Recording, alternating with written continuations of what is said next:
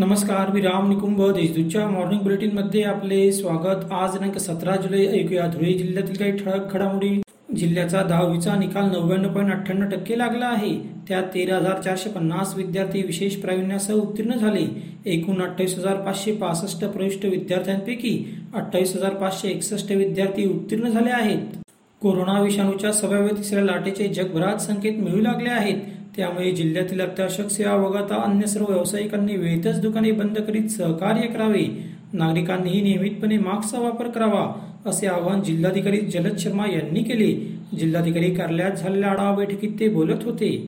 दोंडाच्या शहरातील राहुलनगर भागात डेंग्यूचा संशयित रुग्ण आढळून आला आहे. त्यामुळे पालिकेसह आरोग्य विभागाची यंत्रणा सतर्क झाली आहे. पथकाने रुग्णाच्या घरी जाऊन पाहणी केली.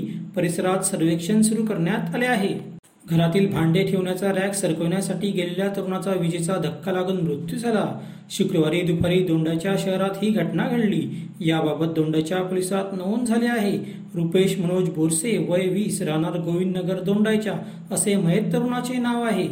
साक्री शहरात महामार्गावरून गुटख्याची वाहतूक करणाऱ्या दुचाकीसार तरुणाला अन्न औषध प्रशासनाच्या पथकाने पकडले. त्याच्याकडून चौतीस हजारांचा गुटखा व दुचाकी असा एकूण चौसष्ट हजारांचा मुद्देमाल जप्त करण्यात आला. या प्रकरणी साक्री पोलिसात गुन्हा दाखल करण्यात आला आहे. युवक काँग्रेसने धुळे शहरातून सायकल रॅली काढून पेट्रोल डिझेल व गॅस दरवाढीचा निषेध केला. यावेळी केंद्र सरकारविरोधात जोरदार घोषणा देण्यात आल्या. रॅलीने धुळेकरांचे लक्ष वेधून घेतले होते. इंधन दर दरवाढ तत्काळ कमी करावी अशी मागणी यावेळी करण्यात आली. धुळे शहरासह जिल्ह्यातून विविध घटनेत चार तरुणींसह आठ जण बेपत्ता झाले आहेत. याबाबत संबंधित पोलीस ठाण्यात मिसिंगची नोंद करण्यात आली आहे.